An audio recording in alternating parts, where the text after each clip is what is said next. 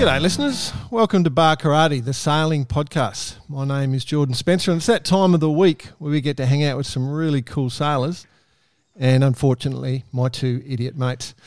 Um, so let's bring in my colleagues. First up, Mr. Brett Perry. Greetings, exalted one. My investment came true. Oh, which one? My well, when I auctioned, uh, won the auction, the Steve Bradbury uh, lycra suit. Oh. Never thought I'd get to use it. yeah. You're looking good, today's the BP, in the tight lycra. I love it. Oh, how do I look? You look good. You look good. I think we all look Yeah. good. Don't forget it's Australian gold, my friend, not canary yellow. That's right. Australian goal. Let's bring in the other bloke, He had a voice that could make a wolverine purr. Mr. Nick Bice. Um, B- Bicey, Oh yeah, go tell me. Is your You've- lycra sound- suit- is You look ly- as though you've got a question to ask me. your lycra suit seems to be that like that one where the the woman on the uh, the what do they call it? The where they go down the the runs on the ice sleds. Uh, what do they call that? Oh, Oh, the um the Luge. bobsled thing. Bobsled. The luge. Yeah, Bob said, "You remember the from Ones the- where she's pumping it down and it blows out in the ass. yeah that one." That's no, what no, you've got. mine's more like uh, Borat the Mankini. oh yes, you look good Do in you- it Can too. you call might that a lycra suit or just a bit of lycra? Uh, well, it's, as long as you as long as you're waxed. yeah, there you go. It's all about speed. It's all about Yeah, speed. I've waxed the fin. Don't worry about it. Now- I'll tell you what, our Um, listeners, our listeners are going, "What the is We'll going on with these we'll blokes?" What were you going to say, Bice, before I spoke over you? Oh no, I was just going to mention. I had. I'm not sure if I've mentioned it at all on the podcast, but um, Bar Karate Sailors Lager, due Hmm. to the SA Summer of Sail, has been. Uh, it's been a good summer down in SA for Definitely, for definitely whip, whip Bar Karate butt. Sailors Lager. Um, and you Sophisticated blokes have got to start lifting your game, basically. Yep, no question. A sophisticated audience down in South Australia. That's what I'll say. Well, absolutely. But uh, Well, can I? you wait till we put them in red cans to resemble a West End draft, and then they'll be gone. Gone. Can I say that uh, I am going up to the Royal Prince Alfred Yacht Club this afternoon just for the Australia Day long weekend to stock the bar? So I have I have uh, done okay there. That's on all you, right. We're BP. getting Well there. done. on you, Fantastic. BP. no worries. I spoke to Crackles on your behalf. Um, In the meantime, you're obviously heading up there to sign up for the uh, Sydney to Auckland virtual race. Yes, uh, my boat uh, is being worked on as we speak. Um, I've got the shore crew uh, frantically putting it all together. Obviously, that starts in next week. So um, we've uh, given it a new paint job, and he, and uh, we're just doing the bottom now. Yeah, right. I'm looking forward to this uh, Didn't Basically- know I had entered, but apparently I've entered. BP vs Stephen Brayshaw. It's going to be uh, massive. We'll be covering it Yeah. daily. Maybe we could do a little daily podcast Oh, about that'd it. Yeah. funny. Go. well, Bossy, you didn't get to hear the actual thing where they talked about the uh, Mooloolaba Surf Club Cup. We've we've effectively created the same thing between you and uh, Brayshaw, BP. Well, so oh, look, the, the race inside a race. That's that's our that's our goal from now on. Every regatta that uh, you know that goes on around the world should have races inside races. I think it's great. it is great. We're looking nice. forward to it. Um, pity we're not going to see the Sydney to Auckland in real, uh, just in virtual. But anyway, um, now, boys, why are we all in lycra speed suits? Oh, I'll tell you what, mine's I, mine's smaller than I thought. or am I bigger? Oh, dear. All right. Well, Well, I'll tell you why. I, I, I can tell you why. why? Why? We we are about to learn from one Mm. of the masters of the game who wears a lycra speed suit, or does he not? Mm, Carry on. Jordan. Uh, so we we have we we noticed a few things about the old America's Cup boats. We're watching the America's Cup boats, the way they sail around the course, the way the sailors move, the way they sit on the falls. And bugger me if we didn't think of ice boating. We thought of ice boating, and we're talking about ice boating, and we, being Australian morons, have zero clue. Like, um, we Less than zero. less than zero. We, I remember we were in uh, the Netherlands. You and me, Bice, were meeting with the guys from Tijan, and they were telling us about this skating race they have on the canals Oh, of yeah. of uh, Holland, uh, in and around. Was it uh, Amsterdam? I think it was around Amsterdam. I Yeah, can't remember. correct, Yet. correct. And they only run it when the at certain years when the conditions are dead right. They have to get the right conditions, and it's it's they race all the way around the canals. It's a major event. And they were telling us about that, and I said, "Oh, we have the exact same event in Australia. We do exactly the same thing, but it's never been run because we've never got the condition." but So we've got zero clue when it comes to the concept of ice boating, and so we reached out. We wanted to find out because this. Go online if you haven't looked at it. It is Oh. insane, and we Hey, want I've to been know. online. I've been online all morning. Yeah, it's cool. As I said, I've mastered it. I've mastered it. So we, we reached out to some of our friends in the North uh, uh, North America and just tried to find out. And um, we got in touch with Steve Orlebeck. For those who don't know Steve, he's the director of engineering at Harken. So for our friends at Ronstan who are getting grumpy with us for talking, saying the word Harken too much, sorry about that, guys. For our friends at Allen, uh, too bad as well. We, you know, get an ice boater on staff and we would have done it. But so he's the director of engineering at, uh, in Harken. He's the king of ice boating. He's a triple crown winner, ISA champion, which is sounds like which is the International Skeeter Association. I think Skeeter sounds like that something a kid does when they're five or six, but it's not like that at all. The Northwest Regatta champion and world ranked DN sailor. So some credibility there, mate. You should know what you're talking about. I think you're also pretty active in the real sailing world as well. So welcome to Bar Karate, Steve. Yeah, thanks, guys. Excited to be here. Excited to be here. We're excited to have you, mate. Um, Was there anything else on your resume there, mate, that we can add? Uh, I think that's enough. no? Jordan's not. Jordan's not bad at his, at his intros. Let's let's add that he's uh, crew boss for Terry Kohler's Evolution, the Santa Cruz 70. Uh, Yeah, I used to be. Mhm. uh, you're a member of the Mega Yacht Team, which I have no idea what that's about, and you're going to have to tell Uh, us. Um, Uh, yeah, you must have got that from Goggins. Uh, I've sailed quite a few mega yacht regattas, just you know, working at Harken, and uh, so quite a bit of exposure to the really big boats.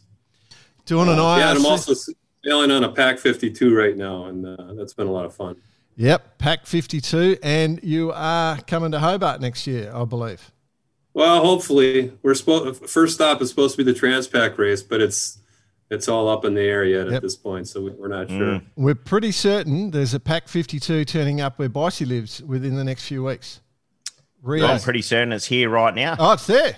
Yep, kills on in the water this week. Uh, next week, uh, this week, as people will be listening. A big orange one. Yeah. I'm guessing it's going to be named Secret Men's Business. Uh, it's a secret. So anyway, there you go. only. Um, so you're right. Goggins did say that stuff, and he actually called you out because we had Sean Langman on the show last week. He called you Harken's version of Sean Langman, just into every cool boat. Good. I don't know if that's good or bad. That's good. We're, we're going to say it's good. So yeah. Okay. Um, so how did you get into sailing, mate? Let's let's talk Steve for a bit. Yeah, okay. Um, I grew up in a little town on Lake Michigan called Sheboygan, Wisconsin. And I don't know, you guys might have heard of Sheboygan, Wisconsin. hmm That was also Terry Kohler's hometown. And so for 30 years, it was the world headquarters of North Sails. Uh, and in our little yacht club, you know, got to know Terry and and uh, my parents were members of the yacht club from the day I was born. So, and I've been sailing all my life, and that's that's where I got started, and been doing most of my sailing on the Great Lakes here in the Midwest. What What's the the pathway as a junior on the Great Lakes? What boats are involved? Um, is it a big choice, or you're pretty much down a designated path from day one? Well, now, well, nowadays there's there's a proper you know opti circuit and all of that uh, around the area. When I was growing up, quite a while ago, we were luckily lucky to have lucky enough to have a fleet of flying juniors that at the time were being built by Vanguard Boats, which is now Harken, right? Mm. And Terry Terry Kohler bought a fleet of five uh, flying juniors and donated them to the, the local Sea Scout organization, which when I got old enough, I became a member of, and really that's that's when I got started. And then a little later on, I got into racing in the Lightning class. Uh, Lightning class back then was really strong in the Midwest, and it still is, and it's still a popular popular class in the U.S. And what's what were those boats, uh, boys, that Bill mentioned, and they have like the Harken Cup every year that they invite, and they invite a few celebs in. oh, the Um, Scows. The Scows. Oh, the E-Scow- the E-Scows, E-Scow, yeah. Yeah. Did yeah, they feature in Wisconsin- your? Yeah. in Wisconsin, there's uh, the kind of the offshore scene on the Great Lakes on Lake Michigan because it, Lake Michigan is 300 miles long and 60 miles wide. It's big. Uh, but then there's a whole inland, inland small lake uh, scene, the scow scene, which I never really got involved with when I was growing up because we didn't have any scows on Lake Michigan. So the E Scow is one of the one of the big classes in the Inland Lake Association. I love that you refer to the offshore sailing on Lake Michigan. Uh, I've got, I've got to tell you, boys, I've done a bit of sailing on Lake Michigan, and um, you, it's not lake. Well, it is lake sailing, as in sailing with fresh water, which is a is a welcome surprise. But as far as getting rough, holy, it, she can get rough, mate. Yeah, Don't have oh, to worry yeah. about that. All Mhm. those systems coming across the US, hitting that, hitting that where the big massive water is, it does a lot of different things to the weather. So Yeah, and we not to know, be underestimated. all summer long we get powerful thunderstorms rolling through here so you know if you're doing a chicago mac race it's inevitable you're going to have to go through one of those and it can get pretty nasty I mean, mm. look forward to hole number two of the Fire X2s going to the Great Lakes. Oh, there you go. Yeah. oh wow! Good. nice Wasn't the wreck of the Edmund Fitzgerald on one of those lakes? That Gordon Lightfoot Yeah. song. lake superior yeah Okay, because I think I did uh, I did a worlds on Lake Ontario over in Canada somewhere in Kingston, I think. So probably kingston yeah yeah, so it's cool. And does that lake? Let's get to the serious question right in front of you. Does that lake freeze over, Steve? Is that what happened? occasionally lake michigan freezes over um, but pr- pretty consistently the smaller bays like the bay of green bay which is still a large body of water freeze over and we will ice we'll ice boat on you know the smaller bays and actually i've ice boated on all five of the great lakes It's um, That's what I was going to ask. It like in a one of in a full on freeze over. Have you done the run across from one side to the other? no that's not Offshore, offshore. ice- Have you gone offshore? ice fighting. no Yeah, that's a cool. Uh, So, um, okay, so you, you've grown up, you've gone just the normal standard pathway for where you're living, and then how, how does that translate into ice boating? Yeah, I got started in ice boating. I didn't I didn't get started in it until I was a little bit older, you know, around 30 years old. And I was working at Harken, and a, a few of us got interested at the same time. And, and obviously, Peter Harken has ice boated for a long time, and his his brother Olaf also did. So it was kind of a natural place to get to get into it and get hooked on it. But it really took a, a, a few. There were two two other buddies uh, and myself, three of us working here that really got interested and started to build DNs together and, and work together at it, travel together, and just have a lot of fun. And just for the listener, what, what is exactly the DN? I've got One it. class of I've got boat? it. It's a coffin. You buy a coffin, It is. and and you put skegs on it. you get a couple of skates, stick them on, and then I don't know. You put up this. You get a really wobbly mast. Yeah. It looks like Absolutely no it looks like a- looks like a crucifix you lie down in and, Yeah. and Yeah. go ripping across the ice. Now the DN is the it's a I'll call it a one design class, but it in some it's like a box rule because there's mins and maxes on all the dimensions for all the components. So there's room to play around with the design a little bit. But it's the it's the largest ice boat class in the world. Uh, and it's also one of the smallest ice boats Hmm. about eight meters, eight and a half meters long. And uh, all up, they weigh about 125 pounds. So, what is that, 75, 80 kilos, something like that? Yeah, right. Yeah. Uh, hugely popular in North America and also Northern Europe. Countries like, like Poland, Sweden, Estonia, Finland, Germany. Really popular in Europe. And what, what, what are what are the parameters as such? Like how big are we talking? Like Uh, rig height and all that sort of thing. Uh, I can, I got to, I have to speak in feet. Sorry. no, that's all right. The mat, the mat, mast is 16 feet long. the fuselage is 13 feet long.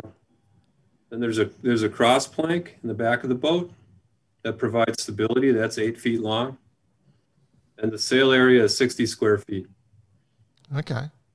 Um, the first question, I just sent a photo to the boys so they can see. What's the story with the masts? Yeah, they're really bendy masts, right? Yeah, In yeah. the, in the in the DN, and it's you see that to some degree in all the ice boat classes, but it's it's really been taken to the extreme in Oh, the deep- Jesus. Sorry, boys. Haven't you seen it? Haven't you seen them? Spicy. No, I've seen them zipping around that, but not like on That that, ang- angle. Yeah, it's insane. I've been watching it all Uh, morning. And And for our listeners, I'll put that photo up for people when we publish. So anyway, go on, keep going, Steve. All right. So so generally the the concept there is um, when you start an ice boat race, the boat is parked on a, on the starting line, and you're standing outside of it. So it's a running push start. So when you're starting, you need a lot of power in the sail, a lot of low end power to get the thing accelerating. Yep. Mast is straight at that point, and there's a lot of luff curve built into the sail. But then to hit your your your top end speed and minimize the drag, you want to flatten the thing out, right? Because there's on really not really clean ice, there's not a lot of resistance Mm. for, on the runners. There's not a lot of drag on the ice, so you can get away with a super flat sail. So that's what it's all about. It's a really dynamic rig that gets you off the line with a lot of power, and then as you accelerate, as you and trim in, the mast is bending and pulling the shape out of the sail. That's as simple as it is. It does looks that bend- amazing. does that bend come in just purely when you when you trim the sail? It, it actually the sail forces the the mast to bend like that, or have you got any you Yeah. controls? The sheet tension, that's it. Wow. And what's Rota- the construction of, of the rig? What is it? Fiberglass or a bit of spruce? No, they're they're all, composite. Some are carbon and glass Mm. combination. Some are all carbon. And did I am I correct in saying that they're uh, rotating? Yes. So a little wing little wing foils, and you rotate them uh, towards the wind. And Yeah. that, that assists you with uh, with you with it all as well. Exactly right. It, it's I crazy it. to look I at. Just, I just love it. I, Um, I think just before you go on, John, I, Mm. I think I actually love it enough for me to go and try it. But then, but then, I searched ice boat crashes. You see, I didn't skateboard for a reason, yeah, and it's called Earth or Yeah. something hard. Gravity. Um, Right. yeah. Um, that's why I took up windsurfing and surfing and you know sailing. But uh, yeah, I've I did that. But in saying that, uh, it's just it's fascinating. well, let's. I want to ask a question. What's the most important thing? Is it the rig? Is it the push start, or is it the skates? The I don't know. Do you call them skates? What do you What do you call the things? We usually call them runners. but Runners. Skates. work too. Yeah, runners. Okay. What's the most important element to the success in the speed um, boat speed? Is it Oh, it's all important, obviously, but I mean, you, you got to get your engine right. The way your mast and sail are working together in that dynamic rig, you know, if it's if it's not set up right, it's not you're not going to go fast. That's interesting. It's interesting. You know, it. I I I just imagine that those. I'm certain you guys have got more than one set of runners per boat. hmm Yeah. So, like, with all the different sort of conditions, you. Uh, I'm assuming you. You spend half your time polishing your runners. Yeah, it's a, a lot of a lot of ice boating is working on the equipment and, and getting everything prepared. But you bring up a good point. The the big difference between we say soft water sailing and ice boating is the surface that you're sailing on. You know, the water is the water, but the ice is changing all the time Mm. even Right. throughout a day as the temperature changes the ice is changing changing so you know in the dn class we we have a lot of runner choices and i'll t- i'll travel to a regatta with you know like eight different sets of runners for, Yeah. for different ice conditions different temperatures so hard ice soft ice uh, snow on the ice bumpy ice smooth ice Oh, it's, Wow. it's, it's insane. I was looking this morning, and uh, the the commentary was talking about you have higher skates for for snowier conditions, and Yeah, and obviously right. sharp, sharper, lower ones for perfect conditions. I guess that you'd have that pretty well data correlated now. Right. Yeah. It, and it takes a long time to, to get Yeah. that all figured out. How do you? Obviously, the conditions on the ice change in different different scenarios, different areas.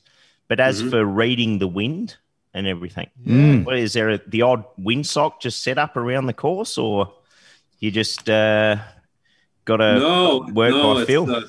yeah, it's it's it's kind of by feel. And generally, in an ice boat, you you really you try in a race, you're trying to minimize the amount of tacks and jibes. It's not so it's not like you're tacking on shifts up the beat, and uh, and you're going so fast, you know that uh,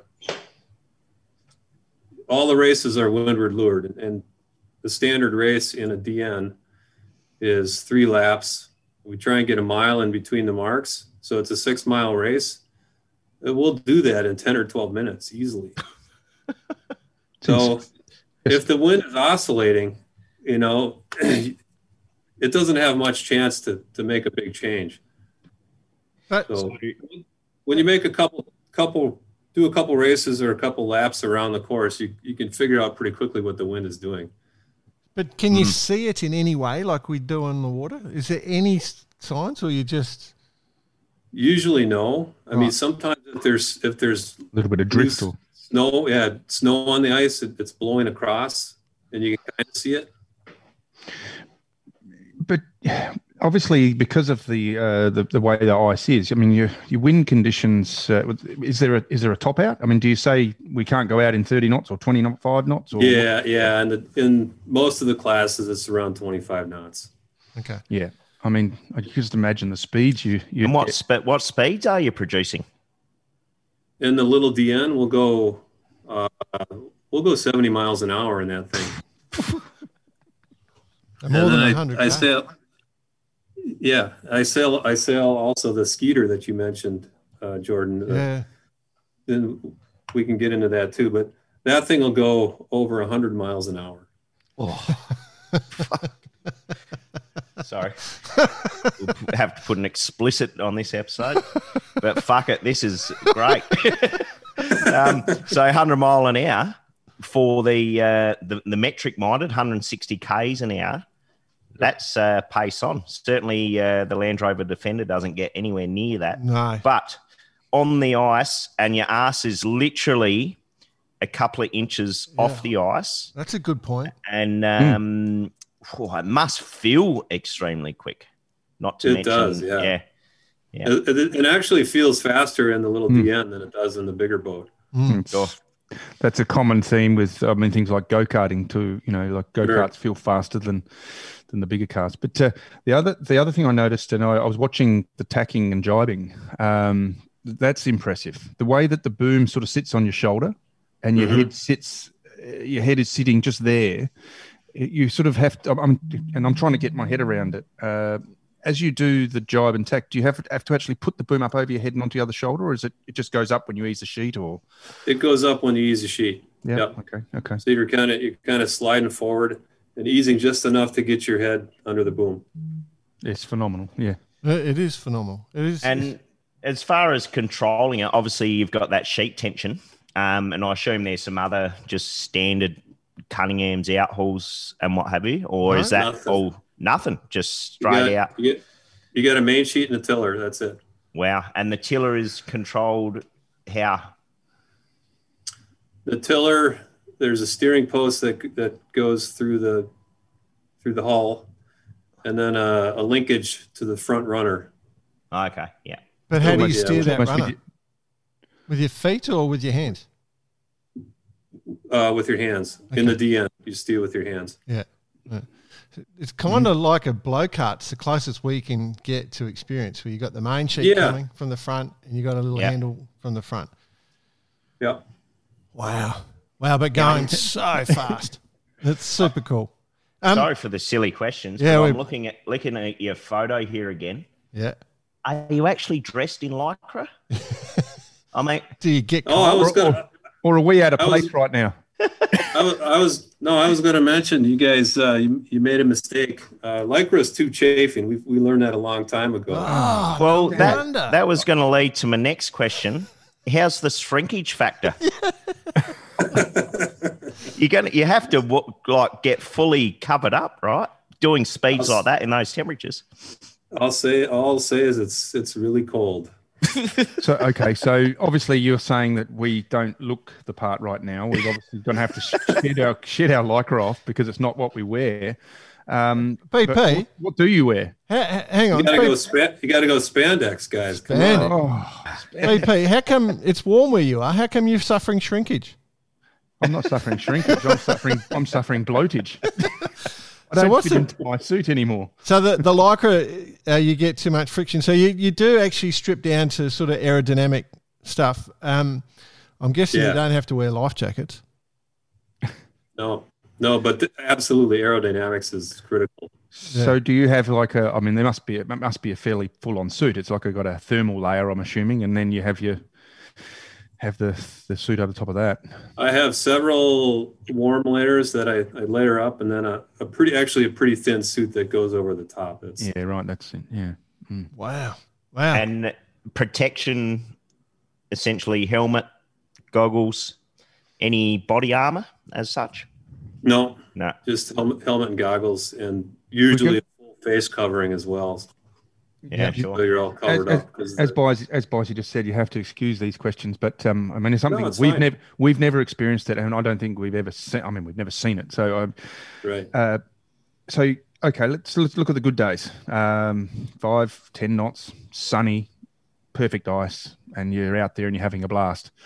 Then you've got the other days, the 25 snowblown days, 25 knots. It's freezing cold. It's a little bit hard conditions. Um, how does that sort of how, how do you handle that? I mean, you just get out there and just do it, and it's still enjoyable, or it does get to a point where it's like, ugh, this is hard. No, I I enjoy it no matter what it what it's like. There you go. Um, and one one thing that keeps me coming back to ice boating is I get excited about it every every time I do it. You know, it doesn't get boring. It's an adventure every time you go Mm. on the ice. Can imagine. All right. Well, let's let's talk about. We've talked about the DN a bit. What about this Skeeter e Skeeter thing? That looks pretty freaking cool. It looks like um like a world speed record machine with a sail stuck on the top of it. Yeah, the the e skier class. It's uh, it's basically it's almost an unlimited class, and, and you can you can build anything you want as long as the mast is no taller than 28 feet and the sail area is no greater than 75 square feet. That's Okay. it. That's the only limitations. So it's it's evolved greatly over the years and decades. It um it does look a lot like you know a speed record machine. You know, like a almost a rocket stuck on its side. Um, and Right. do, do you have to sort of run to start those as well? Yeah, same deal. It's a running push start. And because the, um, there's a hatch cover that comes over the top, like, are you are you strapped in in any way if there's a crash? No, Jeez, No. There was a footage. There was footage of one, and the guy just got launched. Um, really? I'll t- talk about that in a second. But hey, what with the running start? What's the rule with that? Don't let go.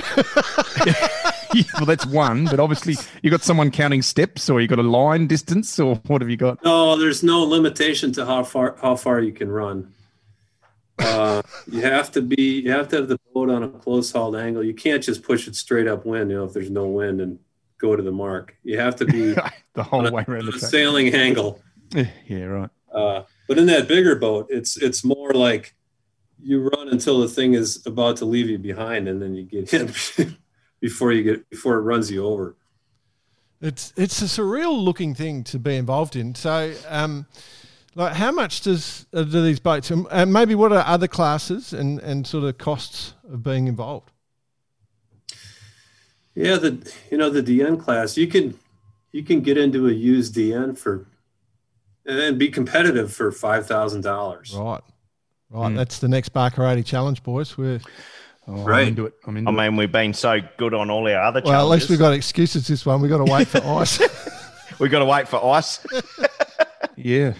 I'm heading Oh. up to Lake Eyre later in the year. Well, Oh, I'll, we I'll could- check it out. could do salt salt yachting. Um, yeah, keep going, my friend.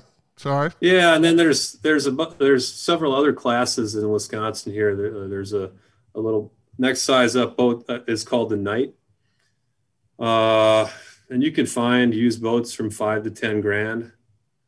Uh, and then there's a Renegade that's an older older des- design, but still a a popular class. And, and again, you people aren't building those those boats anymore. You find used ones and you can find good deals and if you're willing to do some work it can be pretty inexpensive Uh, you get up to that the skeeter class and all those skeeters are are home built Okay. no one's out there like trying to build them commercially if if, if they did they'd be ungodly expensive Right. So- what is the majority of materials we're talking here? We people are starting to obviously carbon fiber would be would be there, or is it? yeah still actually still a lot of wood Yep. because wood is easy to build within your garage and Yeah, we use. Sitka spruce, which Hmm. I don't know if you're familiar with, but it grows on the west coast of North America, the Pacific Northwest. It's extremely light and strong. Mm. Um, So even even that skeeter, even the skeeter hulls, you know, the they're basically the frames are built out of Sitka spruce, but then they're overwrapped with carbon. Hey, gents, I just want to mention one thing here. mhm. It's like the ultimate boat, the ultimate sailing experience. We've banged on about finding a boat that can be built in your backyard Yep. um, using whether it be plywood or any sort of timber. And what are the things about sailing that you enjoy and don't enjoy? You enjoy going fast, don't enjoy getting wet. Yeah, Mate, it's the ultimate. this is the one. I, I don't mind getting wet. It's the cold that might be the issue. I reckon it could be the cold could be a, a, a, a major. It, Well, I've it's, got. I'll- I'll have a bit of a problem with the visuals of you, of you Jordan, out there. Yeah. getting the crack in your lycra That's or your right. spandex. Or trying to find a helmet that fits. I was waiting for that one. I've got a question. So obviously, uh, ice is ice is undulating. The surface is quite uh, irregular, correct? Or, is, Uh, or, or can it you get? Can, it can be no on, a, on on the smaller lakes that we sail on, and you can't just go out on any frozen lake and Mm. set up a sail. You know, there's people people all over the place. They're scouting all the time, looking for the perfect sheet of ice. Mm. And in, in a way, you're you're right. There's there is no such thing as a perfect sheet of ice. There's usually going to be some kind of texture on it, some kind of bumps on it, cracks running across it. So an important thing is that you you've got to be you have to really scout the ice carefully before you open this thing, open these things up. And Yeah. it, And what's involved there? Just one of the officials kind of goes out, finds fi- finds exactly uh, where to go. Word goes out. How do they actually? Is it a visual thing? I'm I'm guessing one of the biggest risks are the the ice um, cracking or opening up. Yeah, generally that's not an issue on on a. It can be an issue on a really big body of water if it's windy, Sure.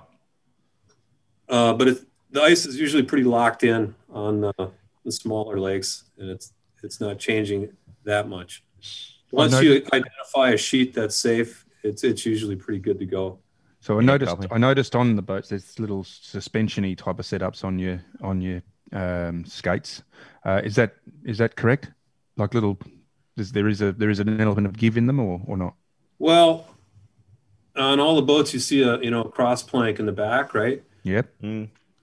And that that whole thing, that plank, is flexible, so that's kind of a suspension for the Yeah. back of the boat, and that also helps, you know, along works. It's working along with that bendy rig in the DN. Yeah. And if you're in puffy conditions and you get the thing set up right, Flexes. Exactly, and it just the leech of the sail opens up automatically when the puff comes on, and it just it, when it's right, it's awesome to sail. Which leads to the point of you know uh, we mentioned sort of car you know as carbon fiber coming you probably don't you you what you probably want the the uh, the the thing to bend and move around like you just said then you know car stiffness Yeah. is not a stiffness is not a priority. Yeah, that's a good point. That's right. wow.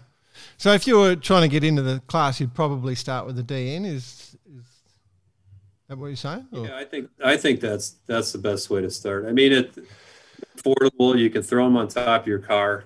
Easy to set up, and there's there's a lot. If you want to race, there's a, that's where the most competitors are. Yeah. It doesn't look super comfortable looking at this photo. Like, are they comfortable, or are you just twelve minutes of sort of trying to do a half sit up? It- it- exactly. It's it's a workout. Okay. Okay. Should take a little pillow, just put behind your head. Yeah, that's what I was thinking. Little, little, little, little comfy, little comfy bear Right. pillow. Oh, by the way, just for the listener, if we seemed a little distracted before, Jordan just ran out to grab his custom-made helmet that he needed to get made to fit on his head, and And he put it on. And custom made and custom he, and, he couldn't get it off afterwards, though. and custom made goggles. You do not know how true that is. I've, um, the, the, there's an ongoing joke, uh, Steve. I'm about six three in your your language, but in reality, I'm a five foot ten guy with a seven foot two guy's head. if you saw me next Yeah. to a normal person, you go, "I get it." Yeah. Andre the Giant rang and said, "Oh, he wants his head back." anyway, um, let's get to the really interesting thing. Let's talk about some of the crashes. Do you do you have like Yes. crossings? The first thing I want to know is how do crossings go? Like if somebody, because obviously you don't tack much, you're saying, so you wouldn't have many opportunities. But if BP was on the course, where Oh. where starboard is optional, um, Imagine this one. Stop it. what happens? How does it go? Like you must have some majors. There has been, yeah, and you you, you never want that to happen because obviously it, it goes bad. Um, it you have to you just have to have your head on a swivel and have to you're making snap decisions the whole time you're going around the race course. And mm-hmm. probably the most dangerous point is the first one right before the first weather mark as the fleet mm. comes together. Engaging, yep. Yeah, let me backtrack a little bit. When you when you start a DN race, everybody's lined up on a starting line. That's actually laid out on the ice, and there's positions marked. And half the boats, the center line's marked, and half the boats are on the port side of the line on starboard, starting on starboard tack. Mm-hmm. Other half are on the, the right side of the line on port tack. So they go off on opposite tacks, half and half. Wow. Well, when- when those guys come across on port into the train of starboard tackers, that's when it can get hairy. How easy to bear away? I mean, I do see the bear away mark, and I do see the thing sometimes lift up onto two skates, and you've got that precarious position of, of the boat of the boat up on its uh, up on two skates. That must happen when you're trying to bear away to miss a port starboard as well. That, that yeah, Uh, it can, yeah. You got to ease, you got to ease the sheet out a little bit and keep it under control. And of course, it wants to accelerate a Well, lot when you as soon as you bear away. So, being able to judge those crossings is really critical. I mean, I, Um, I really, I don't think we want to go into what could happen when you go wrong, but you could just imagine what could happen when you Yeah. go wrong. But what acceleration? So upwind speed. Let's talk about upwind speed. Is 30, 40, 40 knots or 35 knots, and then bear away speed. Well, I can let's talk about the DN first. The DN, uh, say there's a medium breeze. Yeah, you're probably going upwind 30, 35 miles an hour. Yeah. 40 max. Mhm. And then when you when you go around the weather mark, it'll accelerate quickly up to 60 miles an hour Wow. to go downwind. And you're you're sheeted all the way in all the time. Yeah, yeah, Yeah. sure. Which is which is what uh, what uh, Jordan was saying earlier about uh, about the uh, you know the America's appearance are just phenomenal. Yeah. So, uh, what about mark roundings? What's like? How do you do? You have the same rules? Like, do you have the same rules as as normal sailing, or are there different rules? Um, there's fewer rules, and most of them are the same. Mark roundings, if you're overtaking a- anybody at all, you have no rights. Okay. The slower guy ahead of you has rights, but in uh, you know, inside boat has the right of way, so that's the same. Port starboard's the same. So, what about your buoy room? When does that kick in? How far out is it?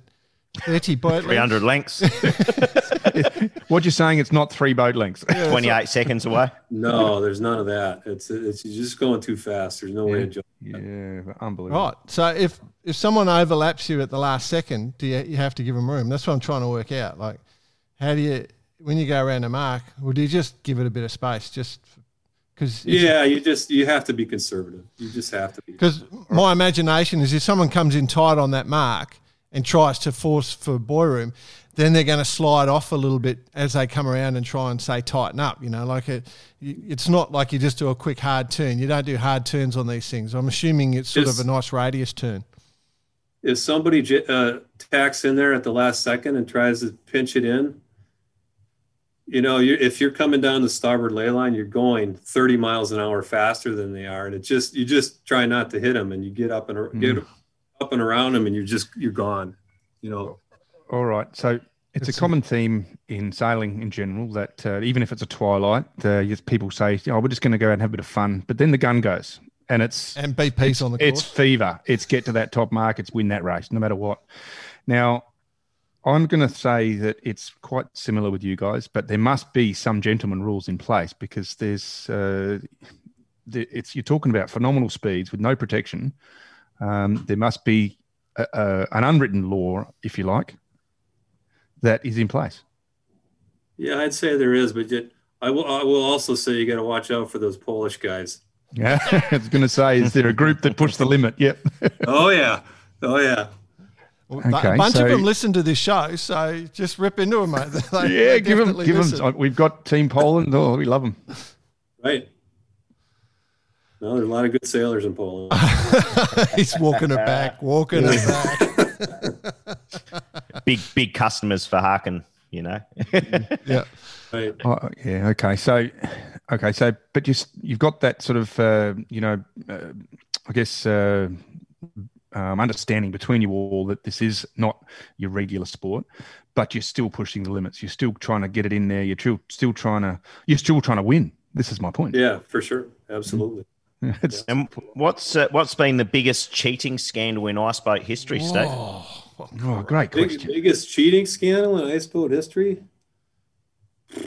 Boy, oh boy. I don't know. That's a tough one. Self sharpening skates. Yeah, I don't know. Everything, you know, in the in the in the big continental DN regattas, all the equipment is getting checked pretty regularly uh, of the Mm. guys that are going fast. So it's pretty tough to get away with anything. Yeah. Oh, well, that's good. Oh well, I was looking for a bit of a scandal. We didn't find one. It's a good question, that boy. So, so the way your brain thinks is quite good. That was a good one. Um, I, I, I think we're sort of pretty impressed. The, the, I think there is one thing that we haven't touched on is the difficulty of actually going ice boat, ice boating. You know, it's not like conditions are there every day like sailing. So, is that the case? Is it difficult to get out on the water, uh, on the yeah, ice? it's, that's that's the that's the toughest part about the sport. And if you don't if you don't live in a place like I do, where it's all around, and and you can just you know get up and go. So it could be it's- quite expensive for us to get the perfect conditions for us to you Yeah, know, hop on a it's plane and come over and Right, it's tough to plan for, but I will say that for the in the DN class for the World Championship, the North Americans or the Europeans, that's scheduled in advance, and there's a whole week set aside to get the regatta in. The problem is you don't know where it's going to be. And actually, we're having it. We're having a U.S. Nationals next week. Right. We have- somewhere somewhere in the US. Yeah, we have the whole week set aside, and we'll we'll find out hopefully on Friday where it's going to be. Right. So that's this week. Yeah, this next week. Wow, let's let's cover that, boys. Can we get can Yeah. we get uh, can we get hold of? Is there? I mean, is there footage? Is there? Uh, you know, how do we how do we follow that? Yeah, I can send you some links to Awesome. Yeah, let's do that. updated results and, and videos and things. So, so just to clarify, when they decide to hold the the nationals, they will actually tell you where it is eventually. you don't just hope you stumble Yeah. over it. Yeah, hopefully. No, no, there's a pretty good network of people looking for ice. Yeah, yeah. so it's uh, all about that condition. They're trying to find the right ice. Is what you're saying. Yeah, exactly. Yeah, yeah. Exactly. I've just got this vision in my head of everyone at a hotel with their ice boat on the roof, and they're all sitting around waiting. And then someone said it's uh, it's hundred k's up the road, and everyone just jumps in their car and flies off, and it's all just a motorcade to this lake. Yeah. No, la- last year, a year ago, uh, our North American championships wound up in Montana, which for me, I live kind of in the middle of the country, is uh, thousand miles. Oh, Wow. Wow. And there were there were a few guys that came from the East Coast, so for them it was two thousand miles. Now, Steve, one of the great aspects of yachting in general is going back to the bar afterwards, going back to the yacht club, having a few with Mm. your mates. Mhm. Um, is there anything, any such thing as an ice boat club, or what do you do when it's announced where the uh, where the competition's taking place? You just adopt the local bar. Yeah, exactly. Uh, There are a couple of actually ice boat clubs in Wisconsin. Pretty pretty cool to visit, but it, it's pretty rare that they have conditions out in front of that, those places. Yeah, So yeah, we usually usually look for a hotel with a bar in it. It's more convenient. Yeah. So in sailing, we have wet bars where you can come straight off the water in your wetsuit and you can get a beer and stand there in the bar. um, Yeah. You obviously uh, don't rock up in a bar in your spandex. Uh, Or not. Or you not. been to Wisconsin? Sometimes you do. Uh, of course, you got a, you got a few beers in the back of your car uh, for once.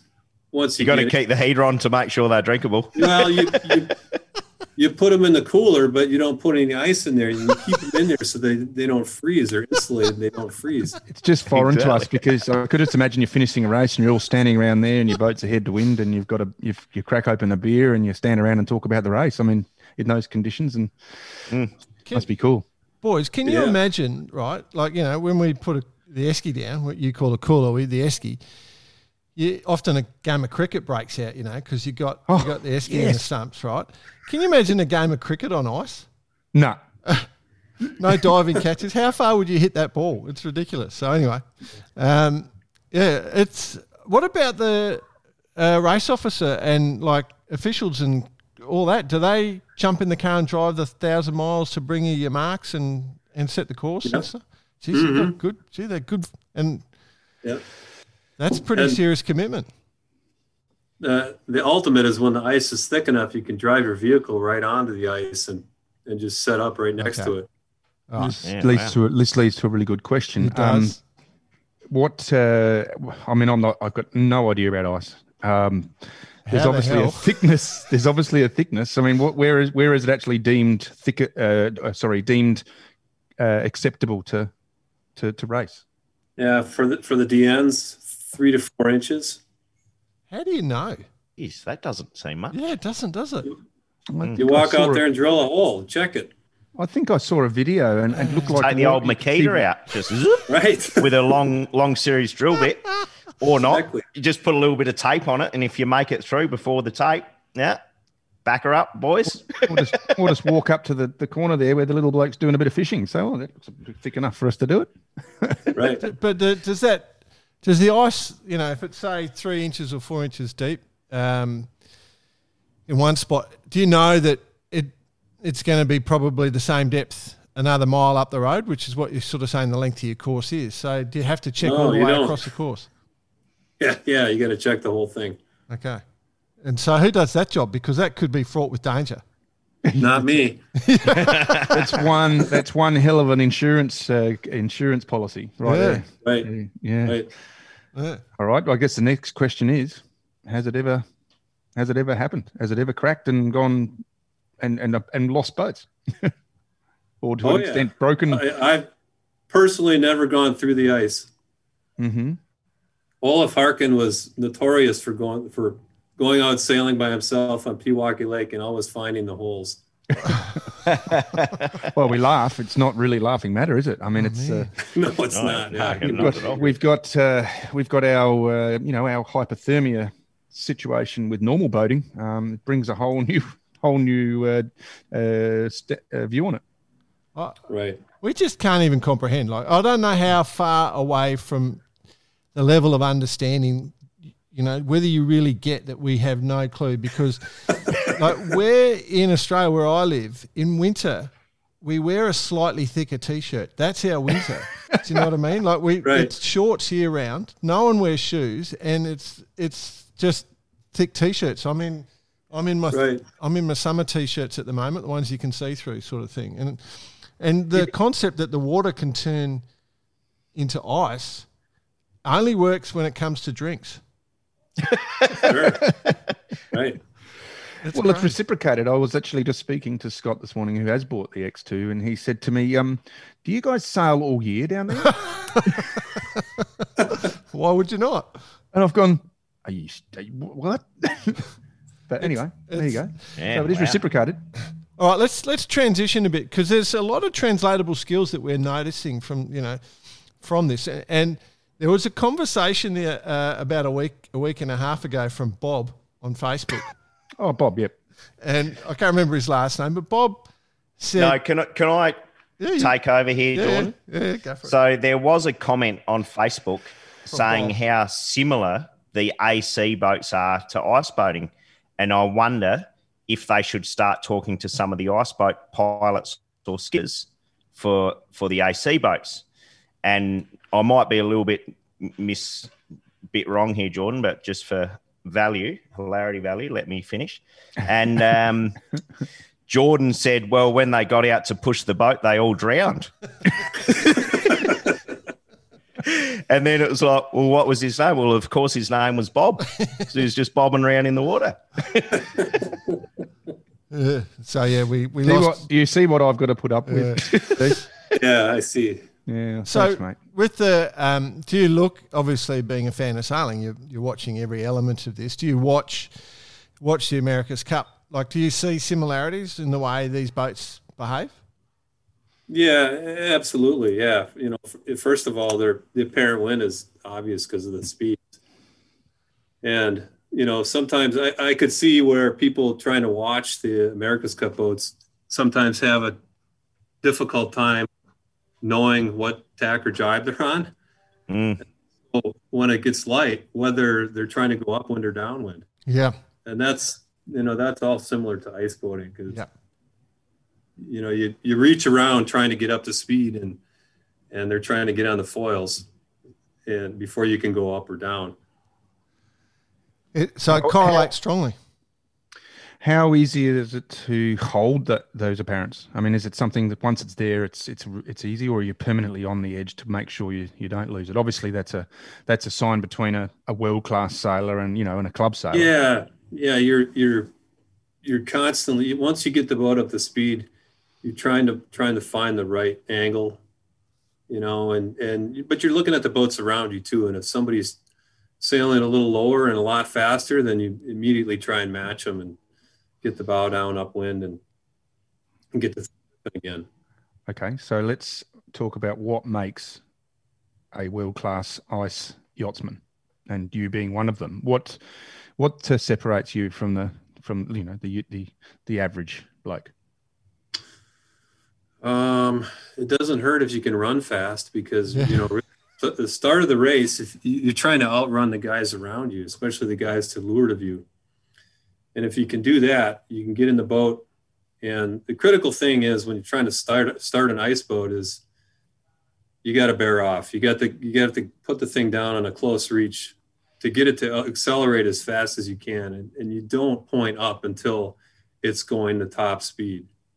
Well, that's And you monitor that. You got a GPS on board, or how's that work? no, no, it's Just- all it's all It's all feel feel. and looking at the guys around you. Oh wow! So you have to be you have to be fit, Mm, Yeah. number one, yep. run. And what about uh, shoes? Oh yeah, Dunlop volleys. Dunlop volleys. No, we wear uh, metal metal track spikes. I was going to ask Oh, if you really? were wearing spikes. Yeah, yeah, Yep. right. wow, Absolutely. There you go. Yeah.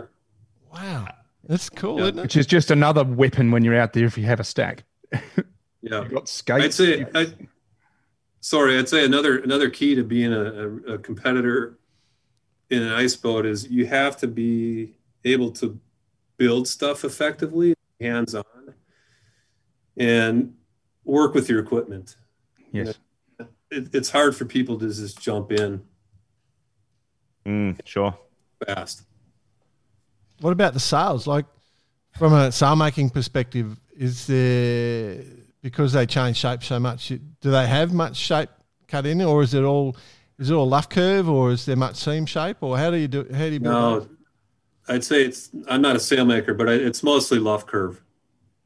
And then it, that just pulls out. It's, an, it's, it's like a laser sail, effectively. It's all shapes luff curve. Right, and that, that's one thing I haven't mentioned is in a regatta in the DN class you're allowed to use two sails. So we generally we have a a full sail and a flat sail. Right, but full sail is is it like a if you put it on a straight mast, does it does it look like a normal sail, like in terms of depths? It's probably it's still flatter than a Yeah. sail you guys would be used to looking at. But- More like a probably a, a moth sail, Yep. something like that. Yep. Yep. Is, And I'm has looking at- anyone tried a wing, a hard wing No, or just- anything? Yeah. Yeah, you- not not so much in ice boats. There've been a few guys who've done it. Uh, in land sailors, you see a lot more of that out in the desert. Mm. You know, there's been talk about that in the skeeter class, and why don't you guys use hard wings? And the, I'd say there's a couple reasons. One is Cost. well, cost. That's yeah, that's probably number one. Number two is logistics to move the thing around, set it up, take it down. Even in between races, when the boat's parked, you have to just be careful that the thing doesn't take off on you.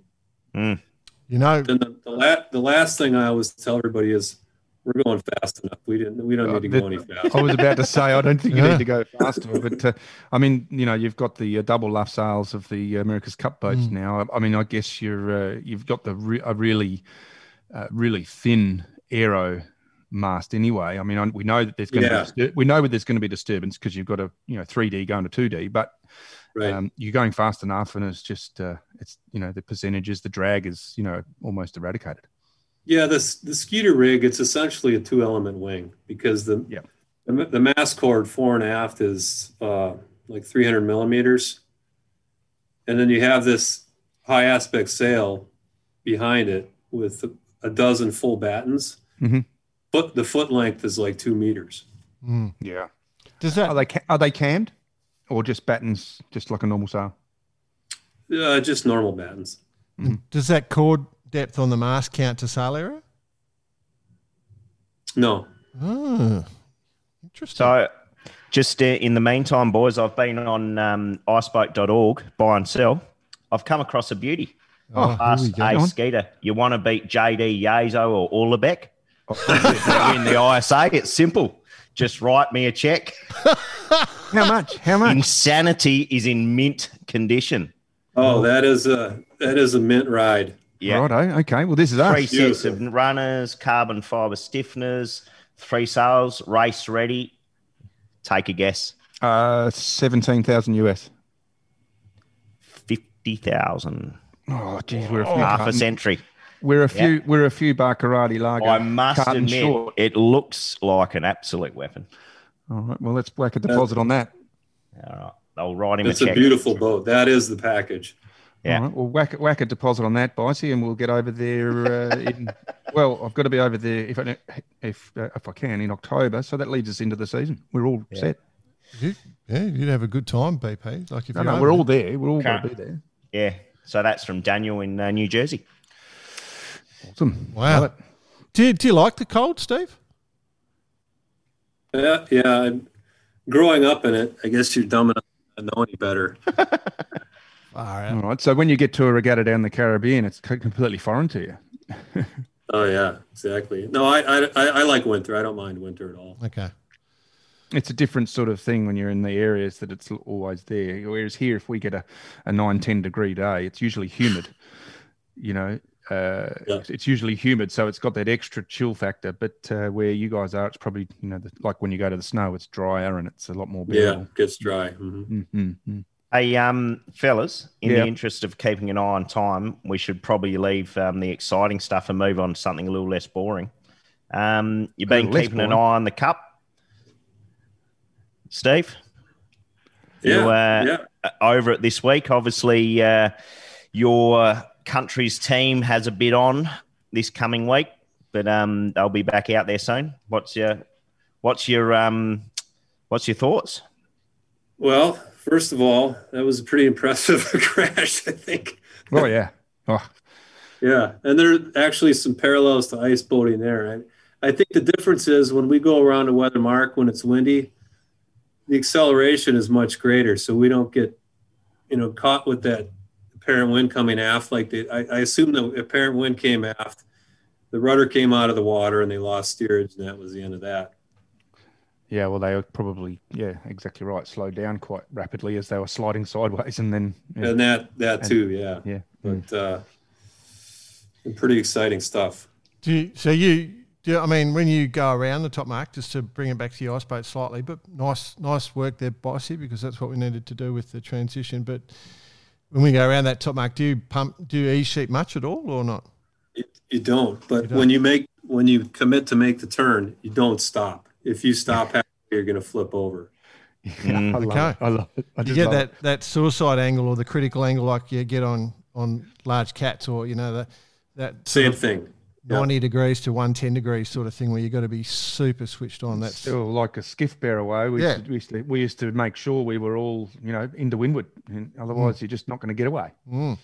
You So- know, we've all done that. Um, obviously, with your role with Harken, you probably hear you're, you're you're involved with that team. Do you, you have you heard anything that you can share with us about how they're going to get back on the water? I haven't actually, and we, you know, we've got winches and things on the boat, but um, we we really haven't heard anything. Mm. I on on that, and to get a little bit technical, um, no main sheet on these boats, just a traveller. Is Mhm. that and is the runner is that a self uh, self contained winch, or how's how do they work?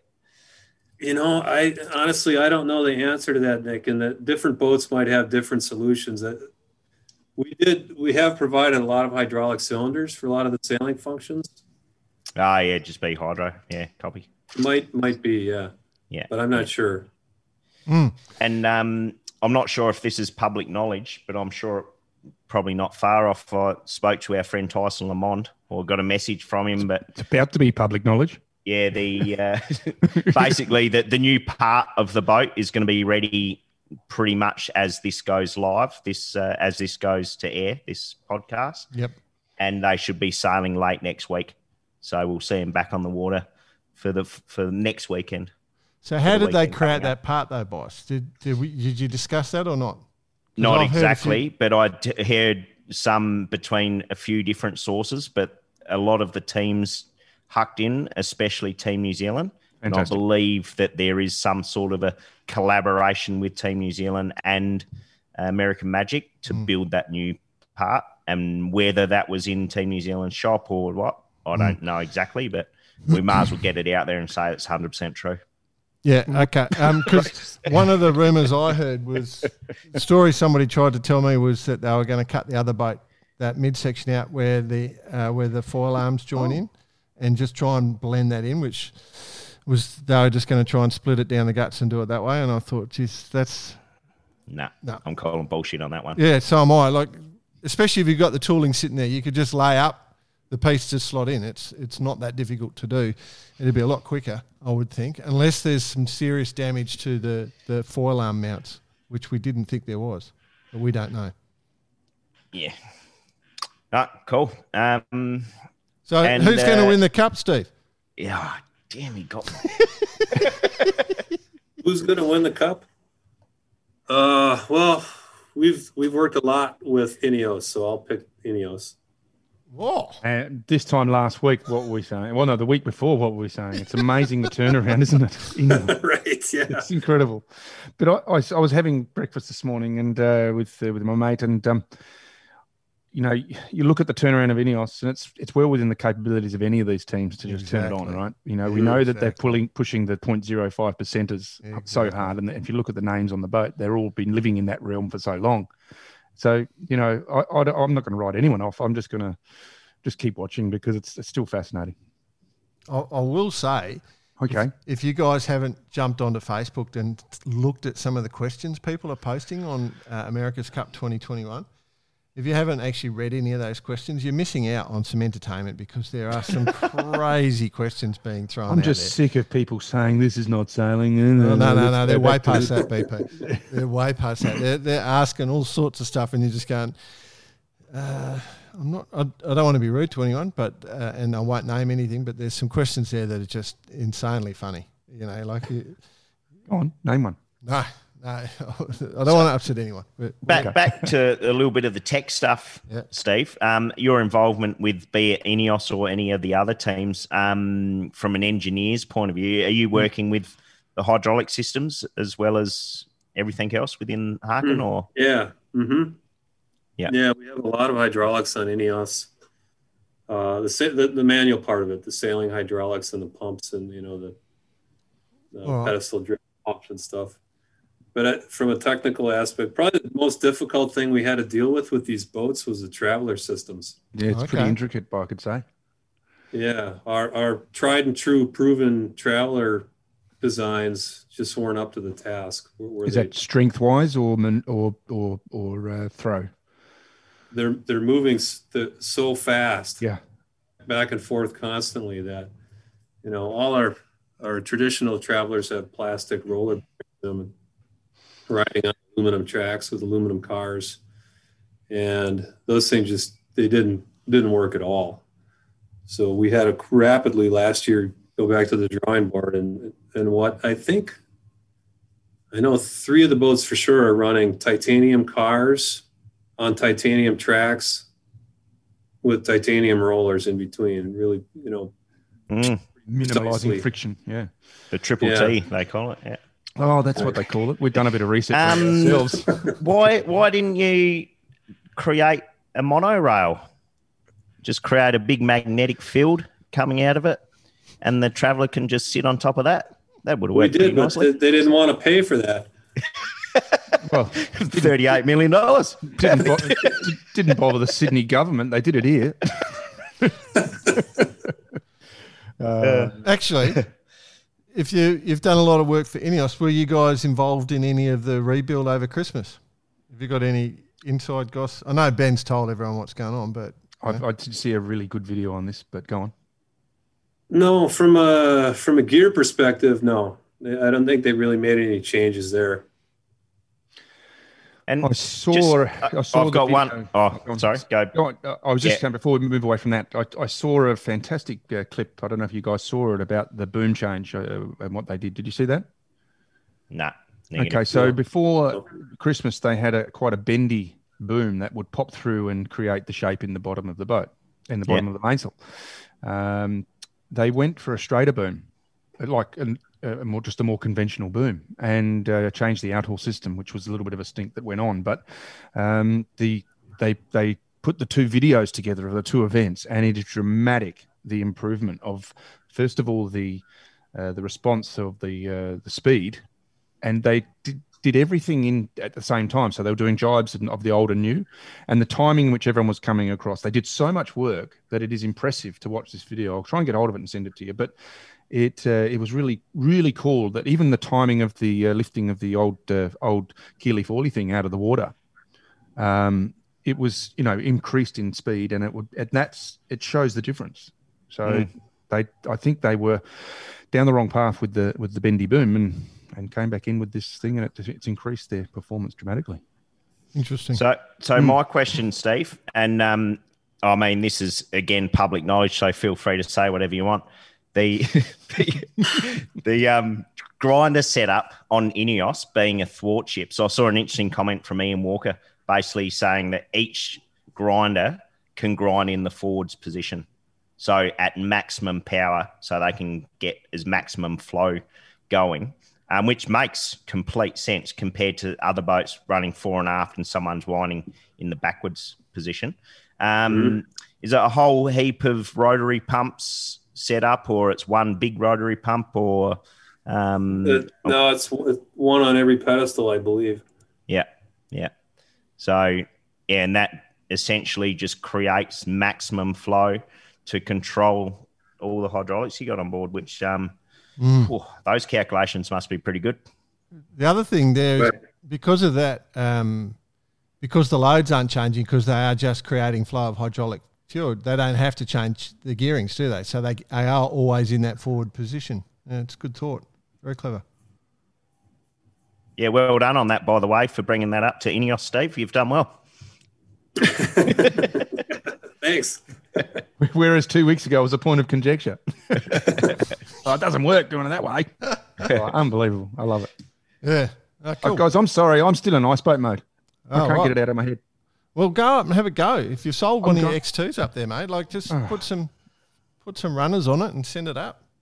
Do. I love America's Cup. I love. I'm loving it. But I've also just been. I've been. Hmm. I've never really had taken a close look at ice boating, and I've just done it this morning and yesterday. That's cool. All right. Well, but um, this is uh, we we won't publish this till Sunday night, um, New Zealand time. So um, I'll probably throw a little update on what happened with the America's Cup on the weekend. But uh, for those two races that we've just seen, and what an amazing day of racing, wasn't it? Oh, that was. who would have guessed that um, that would have happened? Who would have guessed? Of course, now we're moving on to the semi-final round, and uh, as you we all know, who's who's in first place and uh, who's going straight through to the final. And of course, our semi-final will be American Magic in the other boat that you all know, um, starting on the 29th of January. We got the 29th, 30th, 31st, and then the 2nd of Feb for that one. So. I can't wait for it. I cannot absolutely wait. But yeah, Yeah, amazing weekend of sailing. I was so glad we got to see it. Uh, we're recording Friday night for the uh, Friday. Those don't know. Um, all right. What about the Vendée?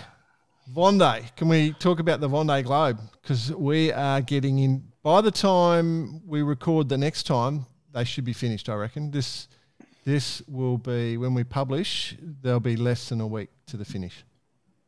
A- anyone want to suggest who's going to win? Well, I, I think I got my money on Charlie, but um, in saying that, old mate around the outside is just smoking along He quite is. nicely. Louis Burton. Um, Louis, and he, uh, I saw the other day Charlie done 380 miles, Louis done 470, so definitely got the hammer down. I know um, Charlie's got a damaged bottom foil bearing, so not sure exactly what the limitations are. Um, and I got a bit of inside goss from from Guillaume Verdier during the week on that. So it'll be interesting once they finish to see the extent of the damage to understand what how that has affected both his and Thomas Ruyant's performance with his his his issues. Also, It looks Um, once they get through uh, in the next day or two, they'll be onto predominantly onto Port jibe, so they'll be starboard foils in the water. Um, so, Yeah. So that shouldn't be a problem from because both those fall damages are on the on their portfolios. foils. So that'll be interesting. and I'm guessing Steve Harken's obviously got a, quite a vested interest in the fleet as well. Um, do, Do, you have yeah, any we have personal favourites? Not really. I mean, we have we have a ton of gear on on most of those boats, um, but just personally, it's been a fascinating race to watch. A really a great race. Agreed. To watch. Agreed. And then the rest of it is going to be fascinating. Absolutely. Um, Yeah. By the, our we, mate, our mate, our mate Boris has got up into third. I, Yeah, I must admit, I haven't got- looked the last couple of days. Yep, That's fantastic. Yeah. the, basically there's a whole bunch of boats um, at the front and the ratings that you see on the website uh, you know it's based on distance on a straight line to the finish line so you know one might be out wider and might be going at better angles or better speed doing better vmgs so you know basically there's a pack of six or so boats that are right there um, with that could win it as this goes to air, uh, just from a weather perspective, I'm expecting a fairly large load to be coming off the coast, or it's actually two loads that should combine to come off the coast of the US. Um, and so there should be pretty solid winds and pretty solid swell around about when this is going to air. Um, but fairly favourable. So they'll be able to run downwind. Swell should be up around five metres, and they'll be able to run downwind into the finish uh, with plenty on. That the question then is, with that amount of swell, will they actually be at full noise or they'll be backing off? That's the, the one thing that I don't know. Well, It's and sort of- being so close to the finish, where do they where do they draw the line? Yeah.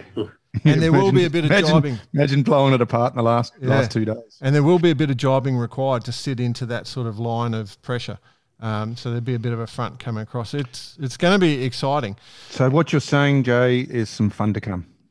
Yeah, and they'll be smoking into the space. finish. Watch this space. You're Yeah. saying. Let's all get get into it. Let's and we've got all the time allowances, so there's it could be any. I have no idea who's going to win, um, but it should be exciting. At the moment, though, our little mate Louis, Louis Burton, is he is just flying. He's got the best VMG by miles, um, and he's he's you know he's uh, 62 mile back on from Charlie. So and then Boris, uh, as we're recording, Boris this. has got a bit of time with his uh, with his redress as well. There, remember. exciting times. Um, all right. Well, what about the Jules Verne boys? Yes. Another high speed. Yeah, there's a bit of a theme here, isn't there? Yeah. today? Offshore high, high speed, speed. is what it's about. Um, I mean, that's absolute hammer down. Last time I saw, they were a couple of uh, hundred miles ahead, so they are in with a real shot. Um, let's see what happens when they get deep south. Um, Yeah. if they can carry that on. Oh, You've that- been keeping an eye on that at all, Steve, with the Jules yeah, ab- absolutely. We've got the entire hydraulic system on that thing. Yeah. It's a cool boat, that one. Do you, do you look at that and just Yeah. go, oh, wow? We're definitely watching that one close. Um, all, a lot of big sailing cylinders and uh, foil lifting cylinders and things, and all the valves and pumps and Uh, Steve, I've got a question for you. Um, in that in this situation with that with that type of boat, and uh, are you permanently in touch with them? Are they are they, or is it something they manage in house with themselves once they've got themselves going? Or you do you have uh, input or, or contact with them during the time on the water? uh, during the time on the water, only if there's a problem. Yeah, that's my point. Yeah, no. uh, Uh, one of my engineers um, did all the design work for their system, and he knows it pretty well. So Right. when they run into an issue, they'll, they'll definitely call him and get his input. Yeah. I could I could just imagine the phone call. Can he speak French? No. Uh, bonjour. Would you? Is that Wisconsin French? Yeah. Quebecian. um, so for those who are interested, it, it's the Maxi Edmond de Rothschild, which is cruising around. She's 11 days, 23 hours as we record this. So when it goes to air, it's probably going to be 14 days. Um, As we record, she's about 880 nautical miles ahead of the record. So the record is 40 days, 23 hours, 30 minutes, 30 seconds. Uh, and yeah, she's underway. So if you want to look it up, you can follow on gitana-team.com. Um, and if you speak English, slash EN, um, which is what I use. But yeah, um, Oh, very you cool. speak- don't you speak French? I thought you spoke French. You always did. You always try to. Yeah, yeah. yeah, enough to get myself slapped. Ouais.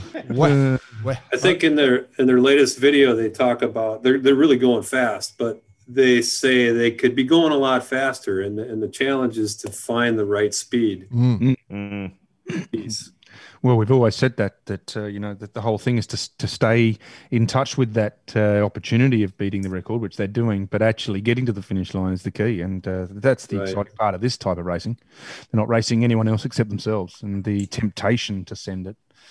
I think uh, uh, Sean Langman said that last last week as well. He said we could have gone faster, and we could have had a helicopter and a you know footage out here. We could have broken all sorts of records, but we had to try and finish. And as he said that, they broke the boat. Broke the boat instead of a record. Yeah, that's it. Yeah. Um, so, would have you done any offshore stuff like that, Steve? Is that something you're interested in? Um, yeah, I, I've I've done a transatlantic a long time ago, so I've I've been on the ocean a little bit, uh, and I'm supposed to do the Transpac race in this on this Pac 52 next summer if the race happens. Very cool. So, No, I, What's the I, I uh, what's the it. just what's the actual vibes on all that at the moment? Sailing in the US with the current. Uh, It, it's all up in the air. It's all up in the air. We're, we're supposed to do the Cabo race in uh, next month, um, but we just found out now to fly back into the U.S. You have to get a COVID test test within 72 hours of flying home. So we'd be and stuck then in quarantine, right? Mexico What trying to You got to have the uh, yeah. No, sure. So, so for Australia, just so you know, Steve, just to let you know, if you want to come into Australia, um, uh, you've got to do a uh, you've got to do a test before you get on the plane and be all clear. Then you get tested when you get off the plane, and then you go into a hard lockdown for two weeks, where you they put you in a hotel room. You've got to pay for it. You go into a hotel room, uh, they open the door, and you step into that door, and you don't get your key card. You cannot come out. You can't open the windows, um, and you're in there for two weeks. And that's Right. and that's how they monitor it. Uh, and if you want, they send food to the front door, and you pick it up. No one actually talks to you or does, does anything with it. Go on, BP. Uh, did you see the news this morning from our Queensland, your Queensland Premier? No, not yet. Uh, Dunk busy. Island has been. Uh, uh, they're looking at uh, putting Dunk Island as a uh, as a quarantine hotel Oh. because it is abandoned. So Shit, it's not going to be all bad. No, that's a glamour. you can Dunk have a- Island, Steve, is on- in our Whitsunday group, which is Send uh, a few Maori cats over. our, yeah. Yeah, nice. time. it's Nice. Dunk Island is in our Whitsunday paradise. group, which is our Caribbean. got wiped So out by they- a cyclone. They've, they've said they're going to uh, open reopen the resort up. Uh, there's uh, it's all there, and you can go and stay on Dunk Island for two weeks. Fantastic. It's just Yeah. off Mission Beach where there's plenty of sailing happens, plenty of dinghy sailing happens up there. It's uh, it's a glamour spot. Well, there you go. We're going to get inundated. Um, well, so Only by yachties because it probably hasn't. It's probably you know we're trying to trying to get it get the yachties in first. So make that happen. Well, let's let's talk about the let's roll on to that because Sail GP have announced their Yes. season two. Uh, that's up and about, and it starts in ninety days. No, I was with Tom the other day actually, and uh, he's uh, he's pretty keen to get uh, get cracking. But uh, I'm a bit disappointed in the, the lack of Australian event. Well, um, I don't know. If, Obviously, obviously we're doing it for a reason, but so there's. I'll, let me tell everyone, just so you know, there's eight legs. Starts in Bermuda, April 24th and 5th, uh, 25th. Then to Italy, June. Uh, then to the UK in or Great Britain, depending on which islands you want to count into that. So that's in July. Then to Denmark in August. Then to France in September. Spain in October. New Zealand in January, and then the United States of um, America in March 22. So it's a lot of time in a hotel on your own. that's what I'm trying to work out. How they're going to do that? Because you can't even get into New Zealand at the moment, not if, if unless you're a local. So they must. Let let Steve. I'll just sort of explain. So Bossy and I have a project called the World Yacht Rally. We're trying to work on where we have a, a global cruise where people go all around the world, and we provide support for them uh, at a much higher level than say the Arc. It's trying to take the experience that we provided for the race teams in the, the Volvo and put it into the cruising world. And we we do risk management assessment all the time um, based on what risk we're ready to do and when we want to start the thing up because it was due to go uh, November last year and we canned it based on COVID. And we we talk every two weeks and debate when we're going to pull the trigger and fire it back up. Um, and we we still think we're at least a year away before we announce. So does anyone think? I mean, I think the, the biggest thing I issue I see with the uh, Sail GP, sure, all the regattas are there and they can go ahead, but you still need crew. Mm. And uh, as far as a crew is concerned, you're going to go and if you, as an Australian citizen, you're going to go to all of these regattas, and then when you come home, you quarantine. So out of the, and let's say that quarantine sticks around for at least six of those regattas. That's time. three months of quarantining after each regatta. And it's not like you're going to sort of, uh, you know, you're going to some hotspots there. and whether you can get a flight. Yeah. There's not many flights coming into Australia at the moment. Um, so, So And- uh, I mean, it's watch this space. No, Yeah. I think it is a bit of that. I think what they're doing is exactly what we did last year, uh, along the lines of just putting it into place and seeing what happens, and obviously having the ability to pull the pin. yeah, Yeah, I think it's human nature to try and be optimistic and say, oh, you know, by next summer uh, or next winter, it'll all be gone. But it's reality is it's going to be a while yet. yeah, yeah. Yeah. Crazy times. But look, if if it gets up, we're going to be mad proponents. Uh, are you a fan of it, Steve? Sail GP. The Sail GP, yeah, sure. I think I think those boats are cool. Yep, yep. I heard um basically in the foyer at Harken there and in the you got the big screen set up so you're running pretty much every single regatta that's on around the world which is just situated next to the Barcarati Sailors Lager vending machine which is about to be installed. That's right. We actually have a beer. We have a beer machine in the lobby. We we could rebrand it for you guys. That is the Absolutely. discussion that has happened. apparently, apparently the contract's already been signed, so you don't need to worry about that. It'll be there and written and all for you. Um, all right. Well, so that's cool. So we're all fans. We, we're keen for it to get going. Um, I know hearing from a bunch of the skippers from the different uh, teams uh, all fired up, seeing lots of responses from there. So if it gets up and going and it's safe and everyone can make it happen, it's going to be great.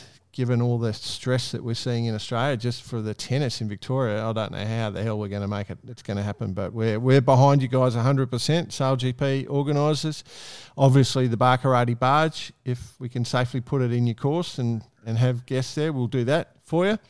Um, It's not hard shipping a three metre tinny around. I'll be able to chuck her in the, in the container.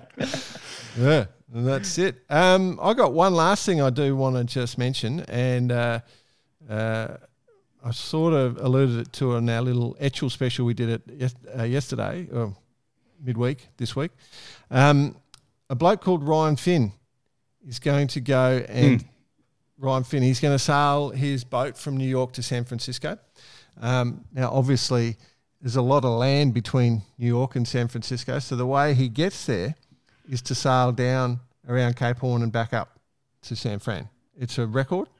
Um, it's the record's about 80 days currently, and he's setting off as we record this right now um, in a proa.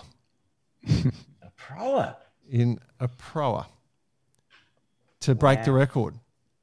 Um, Steve's look of disgust is just. uh, Um, just jokes. Steve, would you sail around uh, the American continents in a proa? Oh, absolutely. You would. No problem. No, I don't think so. It, Wow. it is crazy. So, as I said, um, Hope he doesn't have to tack. well, let's. How does? I mean, he's a. It's like a three point turn, tacking in a proa. It is, isn't it? Yeah. Yeah. Um, No. if you want to follow him and ch- give him, wish him luck. It's Two Oceans One Rock. Is just Google that. Uh, look it up on Facebook. Two Oceans One Rock. Um, and yeah, he's he's off to head around and. Uh, Well, he's obviously done something right, Jay. He's got your attention. Oh no! Remember, BP, we just called out. We we try and promote everything, and I like. Yeah, I know, What I I, like about this is it's something different, and I like stuff that's different. You know, like we can't just all sit there and do the same thing over and over again. I think our sport's got to be fun, um, and I love people that try the different things off. I think I can. I'm happy to say they look. It looks ridiculous, but more power to him. Prove him. Prove me. Prove me the idiot. You know, I. I mean, uh, growing up sailing an Orma, I kind of remember I grew up in New Guinea. Everything's Ormas up there, you know. So all the little sailing boats that we used to, the natives used to zoom around on were Ormas. So, Mm. So Yeah, the little, the little Moana boats. yeah. My So daughter, my daughter practically learned how to sail from watching Moana. and and is Steve? Is there an Orma ice boat? Well, they're, they're all kind of like that, right? Because they're Yeah, I was going to say they're almost. yeah, Yeah, but they're, just- they're all like catamarans, kind of. Just chop, uh, chop one of your, your. S- I mean, could you be faster if you chopped one of your skates off? What do you call That's a them? good question. That's a really good question. Right, I, right. I alluded to that earlier. Is it faster to, with two two skates on the ground? Well, in reality, when there's any breeze at all, the, the windward skate is really just kind of floating along. Anyways, it's not. It's hardly touching. Mm. Mm. Well, all right. Oh, That was a dead best, question. Best of luck to Finn anyway in his uh, proa taking on the uh, New York City to San Francisco. Yeah, that's And we'll- crazy. We'll, keep an eye on it. crazy. Cape Horn with Cape Horn in. in and he goes around the, the, the horn the wrong way. Yep. So Yeah. it'll be Oh, it tough. even gets worse. Yeah. um, yeah. So anyway, well, he's COVID's hit his income stream, I think. So he's just got nothing to do. So off he's gone. Good on him. That's what I reckon. Yeah, well, Well, I think that's one. us. Yeah, That's us. Um, Steve, thanks for joining us on Bar Karate. And I loved um, I it loved it. was, yeah, um, just Yeah, no blows my mind. And it continues to do so. And I'll be keeping a bit more of an eye on it for I, I, me too. Me too. I think we Oh. should definitely, uh, definitely uh, follow that uh, event that's coming Yeah. up in the next couple of weeks. Let's Yeah. do that, Steve. If we could uh, hook up with you for that, that'll be cool. Yeah. Even Yeah, if we for did- sure. Even if we did something from the event, I reckon that'll be cool too. Right. Yeah, Um, let's do that. Yeah, that'd And- be good. In all honesty, if we're ever in town and it's cold and there's ice out, we uh, we would love. I'm I'm 100 percent hands up for a go. And, um, and thanks for the advice that it's not lycra and it is spandex because of, I don't. Have you got a coffin for a five foot ten bloke with a seven foot eight head? it's, get- it's getting bigger. well, the big thing's the helmet. I mean, you know, because you can't carry your helmet on an airplane. That it's got to be a, it's got to be a custom air helmet everywhere you go. You know what I like about you two blokes? Nothing. Nothing. no, yeah, Uh, so, cue the music. yeah. Um, Hey, thanks, Steve. Awesome. I loved it. I really enjoyed it. Yeah. Happy to do it. No problem. All right, let's be in touch. see you later, everyone. Thanks for joining See ya. us.